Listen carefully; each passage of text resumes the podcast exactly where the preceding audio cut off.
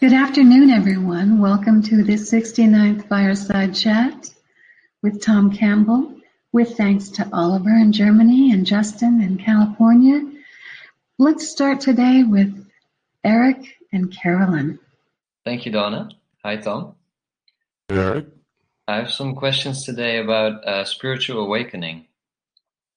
So, there's a phenomenon that is often referred to as spiritual awakening which you also seem to describe in your book. You describe it as the realization that one is a unit of consciousness among many such units, regaining one's fundamental identity as a spiritual or non-physical entity, and understanding one's relationship and oneness with all consciousness. I have a few questions about this. So the first one is this fundamental shift in identity seems to occur for, to some people in a temporary way where the consciousness after a period of a uh, few seconds or hours or days or years even reverts back reverts back to the dream state of being identified with a person or avatar. Whereas for other people, this shift occurs in a more permanent way, which is often referred to as abiding awakening. How would you explain this?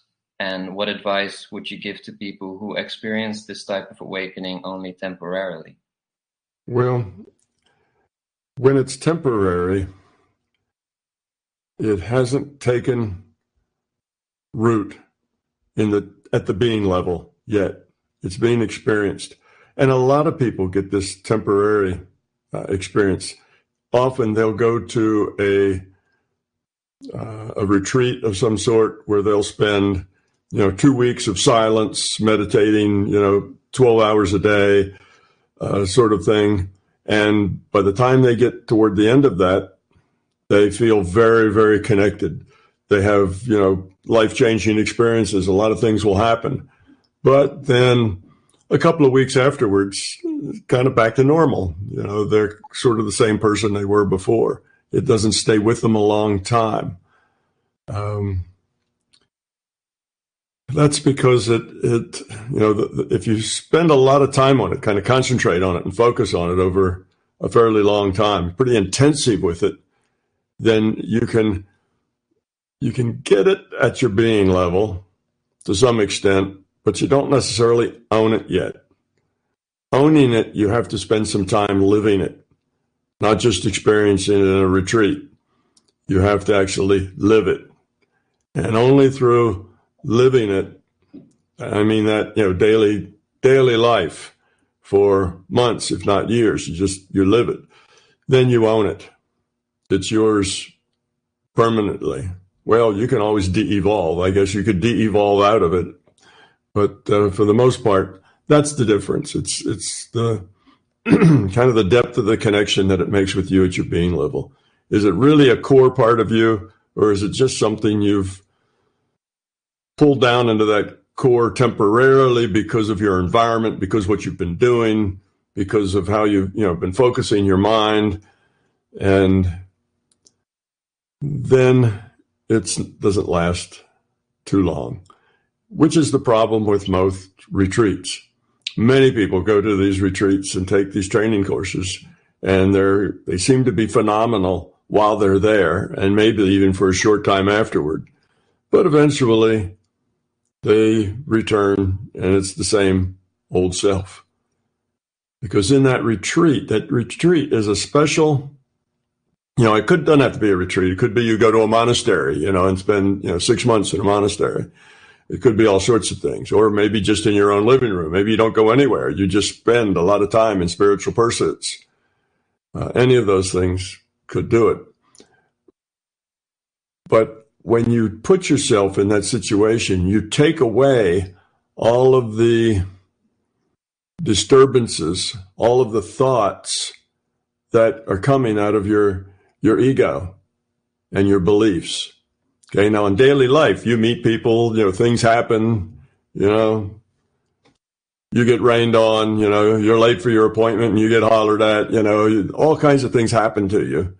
And those things then will trigger an ego response which comes from fear. Or they'll trigger a belief of some sort, which comes from the fear. Well, you put yourself you know, basically in a closet, you know, whether it's at a retreat or a monastery or in your own house, if you closet yourself away, then you're removing all that. You don't have those things coming in, pushing your buttons, trying your ego, uh, that sort of thing. So you go back to normal life, and pretty soon, you know, there's life kind of overwhelms you, and now you're you get back to normal because you have to deal with all those things. That's why you have to live it.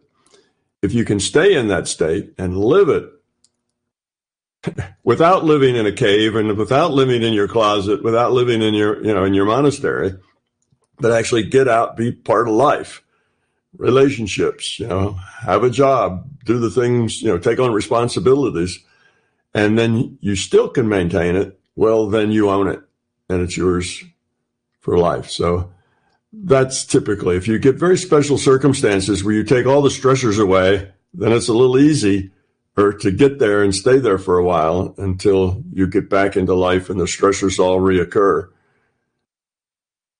So that's why it does that. Uh, so, what would I advice would I give to people? When you have a profound experience, be it in a you know because you're closeted and you've taken yourself out of the the, the, space where you get triggered with your ego and beliefs or not. But once you get in that space, hold on to it. Keep thinking about it. Keep yourself tied to that space. So as you get out now and go back to your job and go back to your family and go back to your, you know, your problems that you have and the relationships and, and responsibilities, keep that in mind. Keep that same feeling, that same attitude. Keep it with you. Hang on to it. It'll be a little difficult it'll slip away from you for an hour or two, but reach out and get it, pull it back. In other words, try to stay in that profound space of calm and quiet and peace, tranquility, centeredness. Stay in that centered state. And if you take it with you wherever you go, eventually it will become your normal state. So I often tell people when they have a peak event in, a, in one of my courses or something, I say, hang on to it. Don't let that go. Keep it there. Keep refeeling it, revisiting it. Hang on to those feelings and do that for months. You really have to work at it. It's not an easy thing to do. It's easier just to slip back into life and forget about it. But if you hang on to it, that will help you make that transition to where you own it rather than just had an ex- had a wonderful experience, but then it's gone. All right, thank you. That's yeah, that's very useful. Um, my second part of the question was, what role does this spiritual awakening play in our process of spiritual evolution? So, how essential is spiritual awakening to our spiritual evolution? Is this a shift that unavoidably will happen at one point during one's evolution, or is it not necessary or essential? MBT appears to be more focused on getting rid of fear, ego, and belief, and a bit less focused on this particular spiritual phenomenon. However, there are teachings and traditions such as Zen Buddhism that focus primarily on getting people to achieve this spiritual awakening. So, what is your take on that? Your your um, your first one. It's uh, not really necessary or essential. It is one path and typically, it's a path where you can intensively focus on attaining that awakening. You know, if you have that situation, if you go to a, a, Zen monastery or something, then they will have processes there, things that you do that will uh, help you come to such an awakening. Awakening. Okay, in that case, then it's a good that's a good process. But let's say you don't have a Zen monastery nearby and you have a job that you have to work and you can't get away from. And you have, you know, three children, you know, a wife and, and in-laws that are just moved in with you. And that's your life. Okay. Well, now going to a Zen monastery is probably something you'd really like to do at that point, but, uh, you have to sit, you have to be there and handle the responsibilities that are yours rather than escape to something easier. So in that case, it's not essential. It's not necessary. You can evolve in basically any situation that you that you find yourself in. And if you evolve in your normal situation, it probably will take more time. It probably isn't as quick, but it will be easier to retain it because as you grow, it's you. You're living it. You know, and you have the advantages of being challenged all the time. So I think when you do finally make it, though it takes longer, you're actually more solid in your understanding. You're more solid in your becoming love because all along, as you've grown up, you had all of these challenges, things you've had to deal with, situations. You weren't closeted somewhere. So you had to come the hard way. Takes longer, but it's more I don't know. It, it's it's more lasting. It's more solid. You own it more when you can create this spiritual space for yourself in the midst of your everyday life. So I don't really make, recommend for people to go out and and and uh, leave their ordinary life because the probability is that what they the attainment that they get while cloistered will wane, you know, will will go away with time.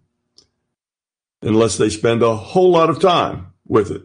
And they remain in that monastery, then okay, they can keep it for a long time because they're never really challenged that much. Maybe that makes the people in the monastery seem very, very spiritual. But I think developing your spirituality in the context of an ordinary life is really a better way to go because you will you will own it more solidly at the end but it is going to take you longer you know, so if you want to do it more quickly then retreats and cloistering and you know joining a monastery may get you there sooner but it won't necessarily be as deep. You won't own it as well. How many of those monks come out of that that uh, monastery and get out into the world and actually, you know, have to go take a job to pay their way and you know have families and do all that sort of thing and still maintain their spiritual space? Probably not very many. They're not that solid. But if you gain it in that everyday space, then you're pretty solid with it. So that's kind of the difference. Um, depends on what you're trying to accomplish. You know, what what are you trying to accomplish? If you want to get there quickly and you're going to live in a protected space, then by all means, you know, put everything else aside and go join a monastery. If you, you know, uh, if that's not the life for you, then just work on it. Whatever you do doesn't matter. You know, whether you're poor and rich, whether you do things that are, that are full of chaos, you know, you may you may be in a somebody that deals with chaos every day. You know, you may work as a doctor in a uh, an emergency room. Well, that's chaos. That's high stress chaos. Decisions you make are life and death decisions, and you make you know a hundred of them a day. A lot of chaos, but you can still find spiritual space, even doing things that are chaotic and high stress. It just takes a little more time, and you have to to uh, learn to focus, even in the midst of all that chaos. So that's really the difference. Um, different, different. What do they say? Different strokes for different folks. You know, it depends on what you're what you're after and and uh, what's important to you. Is it is it speed or quality, or you you want a full life of doing all sorts of things because that's more challenging to you? You'll grow a uh, more depth to your person. You'll have more experience than if you're cloistered. Now your experience is very limited. You don't have the same you know, uh, breadth of experience as somebody who's not. In, in fact, there's many stories of great spiritual teachers um, who write great books on spiritual awakening and at least from my perspective their experience is very genuine and they really seem to know what they're talking about yet you hear stories about them um, committing all sorts of immoral acts or you know making mistakes like that so i guess that that's one of the costs that comes with leading a very excluded secluded life and focusing only on spirituality and spiritual awakening. Right. That would be a that would be a risk. Your your spirituality is uh, is doesn't have a lot of depth to it. It's not as robust. Let's put it that way. But yet you can you can talk the talk very well because intellectually you understand it, and even experientially you understand it and you may train yourself to do you know telekinesis things or other kinds of things that uh, you know impress people. But that doesn't necessarily mean that you don't have an awful lot of room to grow. So yes there's any number of stories where people who were genuinely very spiritual did understand you know had a had a deep understanding but a deep understanding that's largely intellectual and emotional is not the same as one that has been earned know in the middle of chaotic life. There's just a difference between those two. All right. Um, so i had a third part to this. I hope i'm not taking up too much time. But um, is this spiritual awakening where the identity shifts back into the consciousness and away from the identification with the person or the avatar is that spiritual awakening um, dependent on or affected by the avatar that the consciousness is locked onto so for example is spiritual awakening more accessible to IOCs locked onto healthy human avatars than it is to IOCs locked onto animals or humans suffering from some sort of mental or intellectual disability? Well, if it's not extreme, you know, if we take extremes, it's a different answer than if we don't take extremes.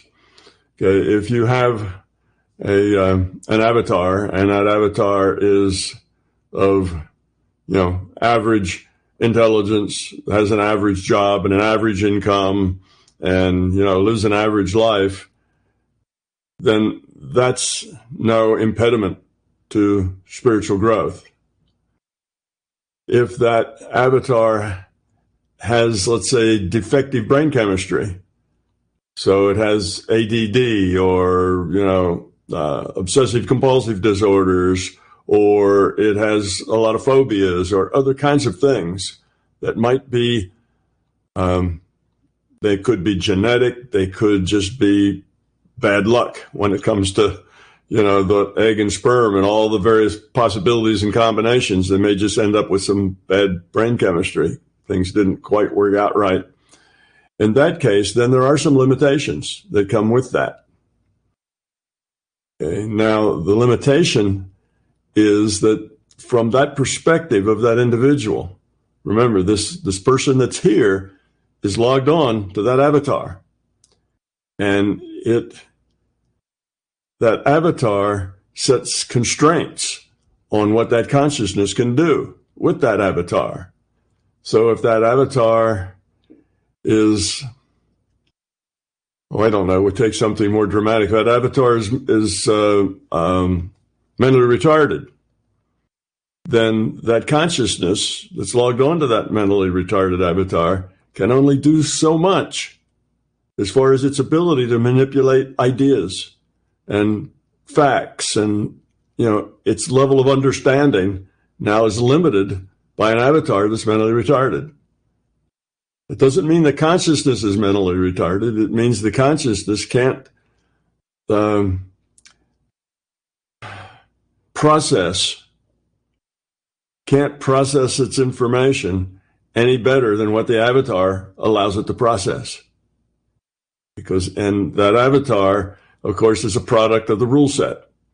So there's a basic, you know, that's the basic thing. If you play a a, um, a virtual reality game, even though you understand what your character needs to do, you understand that the way to get you know to, to get through the maze is here you know first you do this and that and you have to do the other thing and you just need to get past the doorway where the monster is and you may understand that well but doing it has a lot to do with your character does that character have enough hit points? Does that character have enough armor? Does that character have enough speed? Does that character you know on and on and on which are attributes of the avatar not of the consciousness.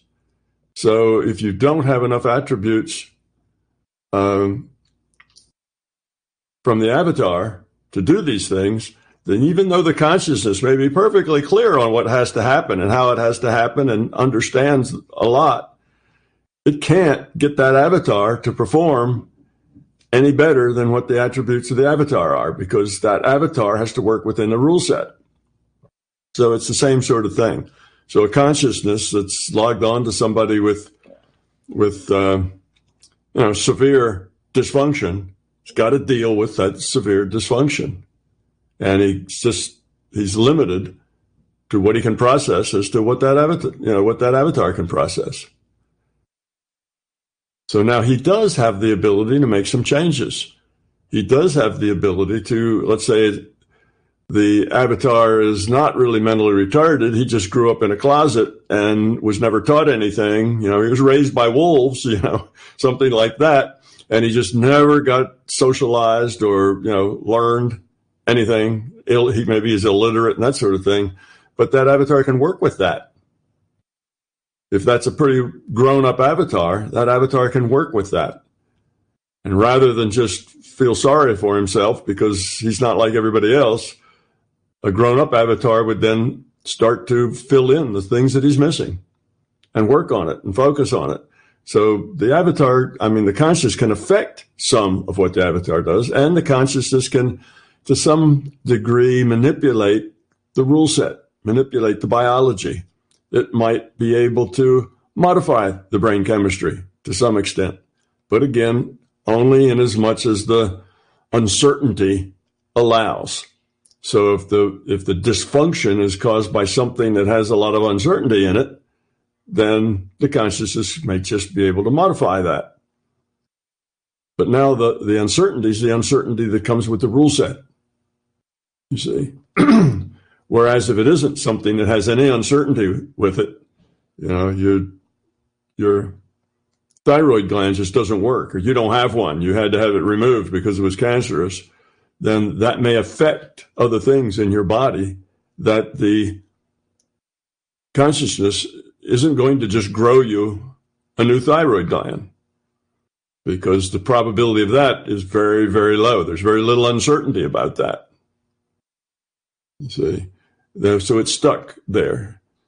So there's a long, there's a big gray area of yeah, it could it could affect them a little bit, or it could affect them a lot, or it could depending on what the cause of the dysfunction is and the ability of the consciousness to work with whatever he has to work with and help get around it, you know, help uh, refocus it. Unfortunately, the brain is a very plastic entity. So if part of the brain doesn't work well, usually with a little effort, you can reroute those problems and that function to other parts of the brain can pick that function up. But that would only be if it had a consciousness that focused on doing that and achieving that end. So if your consciousness was pretty low entropy, it might be able to focus on achieving that end. If the consciousness were higher entropy, it may just run around going, oh no, why me? Oh no, why me? You know, and it wouldn't focus on anything. So depends on a lot of variables there. Yeah, thank you. That that does make sense. Uh, it was a little bit confusing for me because when that happens, that sort of shift in perspective, there's a sense of, oh, what I am is not dependent on this avatar thing, and so there's this sense of as if it's entirely independent of it. But I guess that's not the case. In a sense, you need the avatar in order to in order to be able to realize the fact that you're beyond it. It's, it's, it's kind of confusing in that way, but I think we Yeah. clarify that. Okay, if you, but see, we get to a point, let's say that the avatar is not an impediment. That's that normal avatar with normal intelligence and normal lifestyle and so on. That avatar doesn't form any sort of impediment. So it doesn't really provide any serious limitations to the consciousness. So the consciousness can feel pretty free to develop and become whatever it can become. So that's why I said it depends on what the problem is. So in that case, the consciousness may feel like um, it's independent. Well, it is independent of the avatar in a way. It's consciousness. It's part of the larger consciousness system. It's not organically a piece of the avatar, but as long as it's logged into this virtual reality, it can't process or be or do things that the rule set as embodied by the by its avatar, you know, can't do things that that doesn't allow. So that's the thing. But there's very little. An avatar has to be pretty seriously compromised before it would seriously compromise the consciousness and what it could do. So even a, a, a mentally retarded individual could grow quite a bit. You know, the consciousness could evolve quite a bit because a retarded person has challenges, has issues they have to deal with. Another way of thinking of it, Eric, is, is think about decision space. Okay. If your avatar is a dog, then your decision space is very small. If your avatar is mentally retarded, your decision space is relatively small. If your avatar is extremely bright, is a genius, and very healthy, and very fit, now your decision space is much bigger. You see, and the bigger your decision space, the more choices you have. The more choices you have, we can say the easier it is to evolve the quality of your consciousness. You can evolve into a greater space with more choices. So you can look at it that way.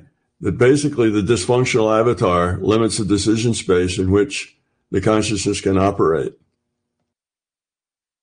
But unless that's pretty severe, the consciousness can can evolve quite a bit in any of those cases. You know, in a, in a, you know, the first question you asked about, you know, the, you know, we we talked about whether you were closeted or not. You know, whether you're, I guess the word's really cloistered or not, um, is the same thing. When you are when you remove yourself from society in general, your decision space goes down. You lose the richness of those choices. That's just another way of looking at the same of the same problem. You have less decision space when you're in a monastery because you get up every morning when the bell rings, you know, you do this, you do that, you wash the dishes, you know, you clean out the latrines, you go to meditation, you do this, and you kind of on a schedule and you go through the process and your decision space is relatively small because you've got routines, you've got things that you do. And that makes it, that's a problem. In some ways, that makes everything easier. In other ways, that makes things harder. All right, thank you very much, Tom. That clarifies it for me. I wanted to ask, uh, I sort of have um, a practical question. So, whenever I'm uh, triggered, I can sort of like find, um, like, whenever I'm triggered, it's basically because of out of an in, irrational reason. So, intellectually, I can understand that it, it makes no sense to be triggered, right? So, I sort of um, tell myself that, and then uh, I think that I've understood it, but then, then a few weeks later, I get triggered by the same thing. So I was sort of wondering, yeah, like how how do I notice that I don't just shove things under the rug and I deal with them? Well, for one, you have to be patient with yourself. You're not going to, you know, most of the fears that you will have that will create a trigger are things you've been carrying around for most of your life. So you'll have, you know, 30 years worth of carrying around that fear. And you can't just drop it off one day because you find it inconvenient. Oh, I shouldn't have said that. See, that's causing a lot of trouble. I just get get rid of that. You know, it doesn't work like that. You've been carrying this fear around for a long, long time. You've gotten it out of your culture. You've just it's come out of the air. It's a part of you. So pulling it up by the roots and getting rid of it is going to take some time. It's not going to be a fast process. Now, for some people, sometimes they can make it a fast process. And some people can get to the root of something and say, ah, I see it and I see why I'm like that and I see what it is and I don't want to be that way and it's gone. But that is not the way most people experience it. Some people do experience some issues like like that, get rid of it quickly. Mostly we catch ourselves being triggered, being irrational, having these feelings. We know that it's irrational and instead of saying, I don't want to act that way, which carries very little power, you need in your mind to say, I don't want to be that way. And then take 30 seconds right at that time to repeat that 10 times. I don't want to be that way. Put some oomph into it, put some energy into it. Think about it. You know, you can, you can just think a little 30 second meditation, you know, and tell yourself, I don't want to be that way and get it as deep as you can into the feeling, put some power behind it. And then two weeks later, you'll do the same thing. You'll trigger on the same thing and you do the same thing. You said, ah, there I am again. I don't want to be that way. So take 30 seconds or a minute and impress on yourself that you don't want to be that way. And just keep doing that. And you'll find that all right, the first 10 or 15 or 20 times, it won't seem to be working because you just keep getting triggered in the same way. But you will find that eventually that triggering will get less and less. Whereas before you got really upset. Now you only get sort of upset. And then maybe four or five months after that, you just get a little upset. And then after that, it's gone. It doesn't upset you at all. The trigger has gone away. But it will take time and you have to just keep pushing on it and working with it. But just having that intent that you don't want to be that way will lead you to do all the right things to get rid of it, to not be that way. So you need to stick with it, keep working on it. Um, sometimes it helps people to go back and look at the root cause, the, the, the root fear, you know, what is it? You know, you feel not good enough or you feel inadequate. Those don't have to be the same thing. And if that's the case, or you feel frightened or the world is scary or whatever, not taken seriously, that you might be abused or taken advantage of, whatever the fear is, you, if you can, if you can find it, then you can spend some time in a meditation session going to that fear and dispelling it. Sometimes you have to experience it first. Let's say you feel fearful that you would be abused, that you would be, you know, misled or taken advantage of. And that's a fear you have. Well, go back and see where did that fear come from?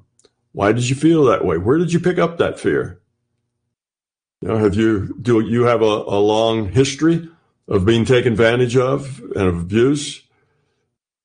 And go back and look at those things. Even if you say, "Oh yeah, I've been you know taken advantage of a lot," go back and look at those things and see how it wasn't just that somebody took advantage of you, but you played into that situation. It was it was partly you too, your choices is why you got taken advantage of, not just the other person. And then you have to go visit those things and why did you make those choices? You see? So sometimes working backwards to it can be very helpful because all the time you're working back through history with it, you're also putting intention into not being that way. So that just becomes, you know, so these are some of the things that you can do to get rid of it. But you will get rid of it if you keep working on it. If you can, you know, not give up, you will succeed. And don't get angry with yourself when you catch yourself doing it because anger now is another negative thing. And that will just feed negative feelings about yourself. So you just need to recognize it. And without anger, don't get upset with yourself. Just say, ah, I don't want to be that way. Why am I that way? What's, where do these choices come from? You see, don't get upset with it. If you get aggravated with yourself, then you're actually feeding the negative. Well, I hope that helps a little, Caroline. Oh yeah, that helps a lot. Thank you very much. And then there was like a little funny thing I was wondering. You know, like dogs, they dream, right? But mm-hmm. like a dog also have like a lucid dream or a bumblebee? Like let's say if, like IOC is logged into a bumblebee, could it also have an out of body experience, like be constrained here but be fully aware in NPMR? Well, I don't know why not. It is consciousness. It's just consciousness with a very limited decision space. So it's going to function and operate like any consciousness. It just has to do so in a limited decision space. So I don't see any reason why a dog couldn't have a lucid dream or, you know, get uh, data out of the database or, uh, you know, communicate telepathically or remote view or do any of those things. It's consciousness. These are just the attributes of consciousness. So all that should be available to anything that's conscious, including the bumblebee. But they have to do that within the confines of a very small decision space. I don't know how big a bumblebee's decision space is, but it probably doesn't have a long list of choices. Most of its choices are probably hardwired. You know, it's just the way it is. You could call that instinct if you like. It's just hardwired into their DNA to do the things they do and feel the way they feel. But within the context of its decision space, I don't see why it wouldn't be able to do anything that any consciousness could do. But it's a very limiting context. Okay, thank you very much. All right, Armand, please go ahead. Yes, uh, thank you. Hi, Tom. Hello, Armand. Nice to be here. I think it was like uh, 12 years ago I first found you on YouTube and then ordered your book. It's had a, a great impact on my life. Uh, thank you for that.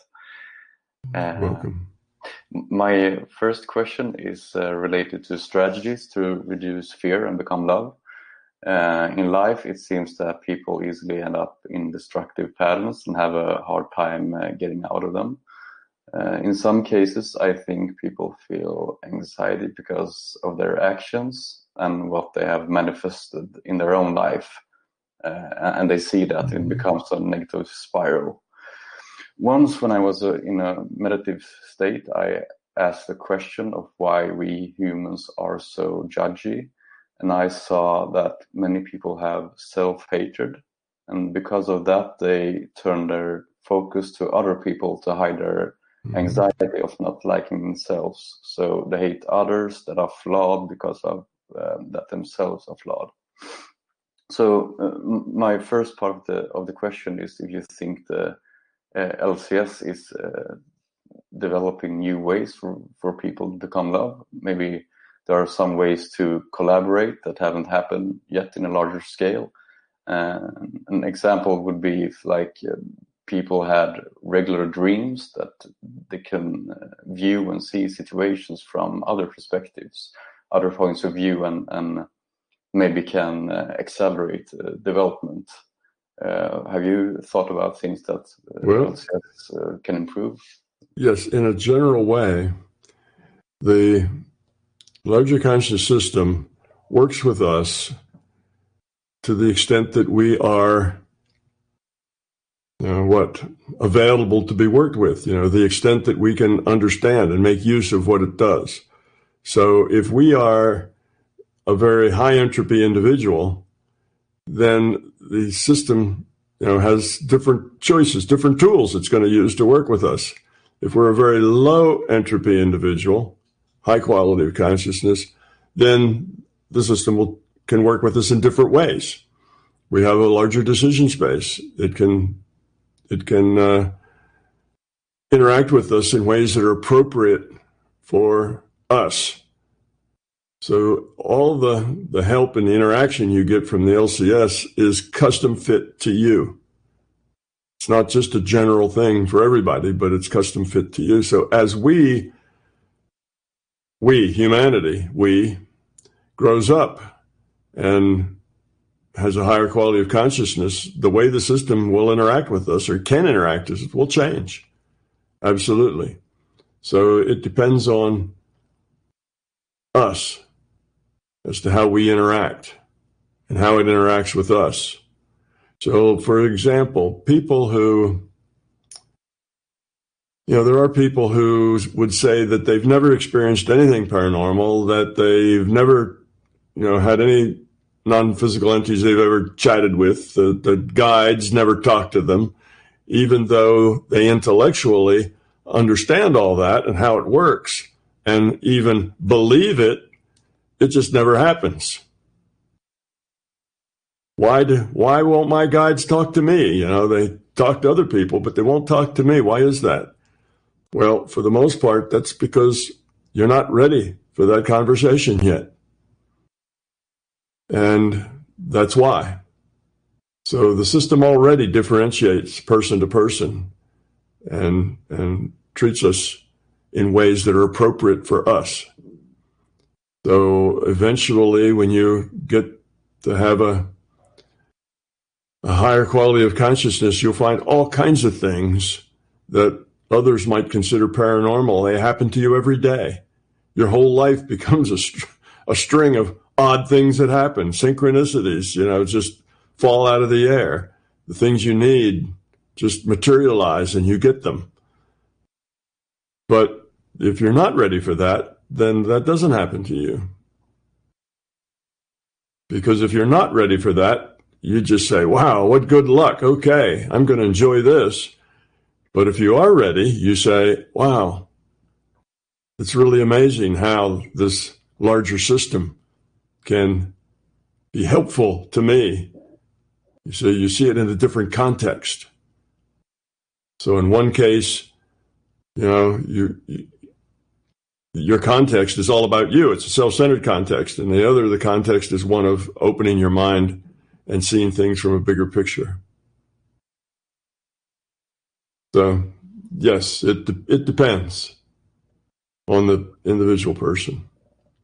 Go ahead. You had uh, more. You had more parts to that, um, that question. Yes, I, I, think you actually answered the second part. Uh, but my, my, second part was if the uh, the IOC can get frustrated with uh, the free will awareness unit's destructive patterns and try to com- com- communicate and help. For example, like a parent trying to coach a child in the right directions. But I think yeah, you answered that. Uh. Yeah, yeah. The, the system will do what it thinks is most likely to succeed for you. So if you're a person and you may be a, a very bright person and you may, uh, you know, have a, a high position of authority and all sorts of other things, but you may be totally committed to materialism. And if you can't measure it, it doesn't exist. And anything that anybody thinks exists that they can't measure, well, they're just having a hallucination. And if you have that kind of an attitude, like many scientists would have that attitude, then there's not a whole lot the system's going to do. Because if it tries to give you something to wake you up, you'll just brush it off and deny it. You won't deal with it. You'll refuse to process it. So people like that go through their life and never see any of these paranormal things or never have experience with synchronicities or you know, telepathic conversations or uh, precognitive dreams. And there's no point in pushing any of that on them because they won't deal with it. So, yeah, the system does what it thinks how it how it can help us, and some people there's just not much they can do to help. You know, that person just has to grow up some and, and get a little more open minded before they can uh, be helpful. Yes, uh, thank you. Uh, I have another question. Uh, it's about my job. It's very fun and creative. I get the opportunity to explore myself and dive in into other perspectives a lot, and it's very fun. But but the industry I'm in is in many ways kind of rough. It's it's like a marketplace where you have to pitch yourself and talk about yourself all the time, and and um, um, I work a lot with trying to let go of expectations and being in the moment, but I still have to focus on my goals to survive in this industry. Uh, so it's kind of difficult sometimes to balance uh, the work life because it takes up so much time and, and energy. Uh, so I was wondering, like, if uh, you have any MBT perspective on how to find balance in one's profession when industry like this kind of almost uh, is little narcissistic in kind of way. Um, yeah, yeah, I can help you a little here. It's not the actions that count it's the intention. Okay, so if you're in a job and that job requires you to be um, well, all about yourself, be self promoting in order to go someplace in this job. But you have to convince other people how great you are. And you have to constantly do that. Otherwise, you'll fall off to the sideline. And that just seems to be the job you're in. Then you can do that, but not in the context of that being a reflection of who you are, but in a context of you're just acting in a role if your job requires it. Now, if your job requires you to do something unethical, now that's different. Now, if you've got a job that says, oh, you need to, you know, you need to steal this money, you need to, you know, turn in fraudulent reports or whatever, well, now you got a different problem. And that problem, you start looking for another job, you know, find something else to do and uh, try to get out of that situation as soon as you can in a way that you can still survive, still pay your rent, you know, still put gas in your car, still, you know, take care of your family, but you get out of it and you try to avoid doing those things. Um, if those things only happen to people who advance, you know, if the people, if the underlings can be honest people and be ethical, but the higher up you get, the less ethical you're supposed to be, then you can always decide not to accept a promotion. You can stay down at a level where you don't have those kinds of issues to deal with. So there's other ways, you know, you can deal with that, but that's different. If it's just a matter of, say, having to promote yourself all the time, and that feels very egotistical, well, if you did it for the reason that you were trying to impress people, it would be egotistical because that would be you doing it. It comes out of a space of needing people to think highly of you. That's a need of yours. That comes from a fear of you're fearful that people won't think highly of you. But if you do it just because it's an act that you put on at work, then eh, it doesn't cause you any difficulty. It doesn't drop your spiritual level and whatever. It's just the way you have to act at work. At work, you have to, you know, promote yourself all the time because that's the nature of the workplace that you're in. So it depends on your your intent. If your intent's egotistical, then yeah, that's an egotistical thing. If your intent's not egotistical, then it's not. So you can you can act in many ways. You know, the the females who have gone into the workplace have to deal with this sort of thing all the time because the workplace used to pretty much be dominantly male place. And to come into a a workplace that's dominantly male, particularly let's say in an industry that's engineering, where there are very few females. The females that do come into that place have to put on an act. They don't act the same way at home that they act at work. There's two different personas they carry. When they walk into work, they're tough minded, you know, engineers who get the job done and so on and so on. That's how they act. And if somebody says something they disagree with, they, you know, they get right back and, and fuss about it and complain. Well, you don't know what you're talking about.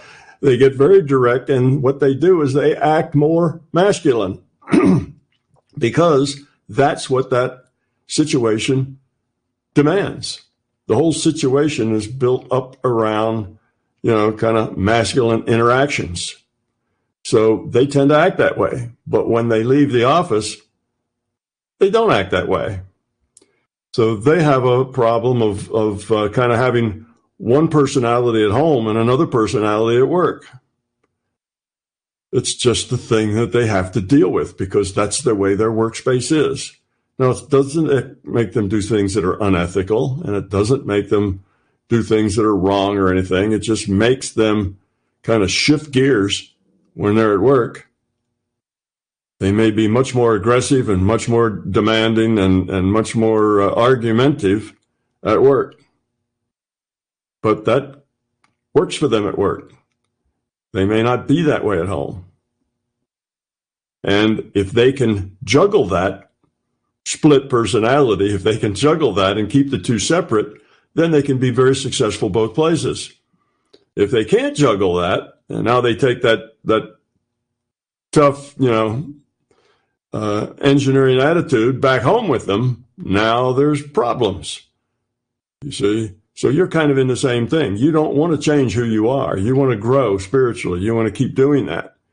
And as long as you don't let that environment at your work change you, you just put on an act to work there, then okay, you can get by with that.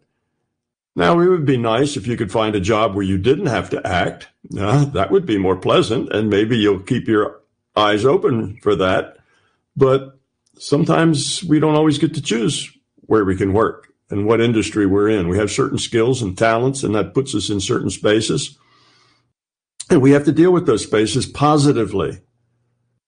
So instead of those spaces getting you down and making you feel bad, you have to do what you need to do as long as it's ethical and be positive, get your job done, interact the way you have to interact, but don't let it affect who you are internally. Know that it's just an act and don't let it bring down the rest of your life. So workspaces are like that. There's a lot of people who go to work and put on a whole different personality when they walk through the door and then take that personality off again later. And there's others that don't succeed. They put that new personality on, and after a while, they take that new personality home too. And it changes them who they are and knocks them really off the course of their development because they are now, living to an image rather than, rather than being authentic. So stay authentic to yourself, but do what you have to do at work and don't let the, the work make you unhappy. Just say that's the way you have to be at work and that's okay. That's just the way it is. I'll keep my eye out for better work so I don't have to do that. But as long as you're stuck there, then make the best of it. Be successful, compete successfully with the other people who are all promoting themselves so that you can you know learn the game you you can you can figure the game out you know with the best of them and actually you have an advantage in the game because if you have intuitive skills as well that you've developed on the spiritual side then you'll know things that they won't know you'll be you'll be a good competitor probably better than the others because you've got more depth to your character and more information and a bigger decision space to work with. So you can be successful at doing those things as long as you don't run into somebody asking you to be unethical. And actually, for the company, that would be a very good thing. Most companies would really benefit by having some people work their way up in the company who had a lower entropy, who had a bigger picture view of things. So we'd all, you know, we'd all benefit from people being in the upper echelons of, of corporations who had bigger pictures. And probably the only way to get there is if you're a good actor, because that's the only way you're going to move up into that position. So think of yourself as a guerrilla fighter. You know, you you stay undercover. Yeah, that was uh, very insightful. Uh, thank you. The the fun thing is actually the work is very creative in itself, but but uh, the other stuff around around the work is making the right connections and getting the right people to see to see my work and like mm-hmm. yeah. So uh, yeah, it it has the both both worlds actually. Yeah. Yeah, you can you can live in both worlds. Thank you.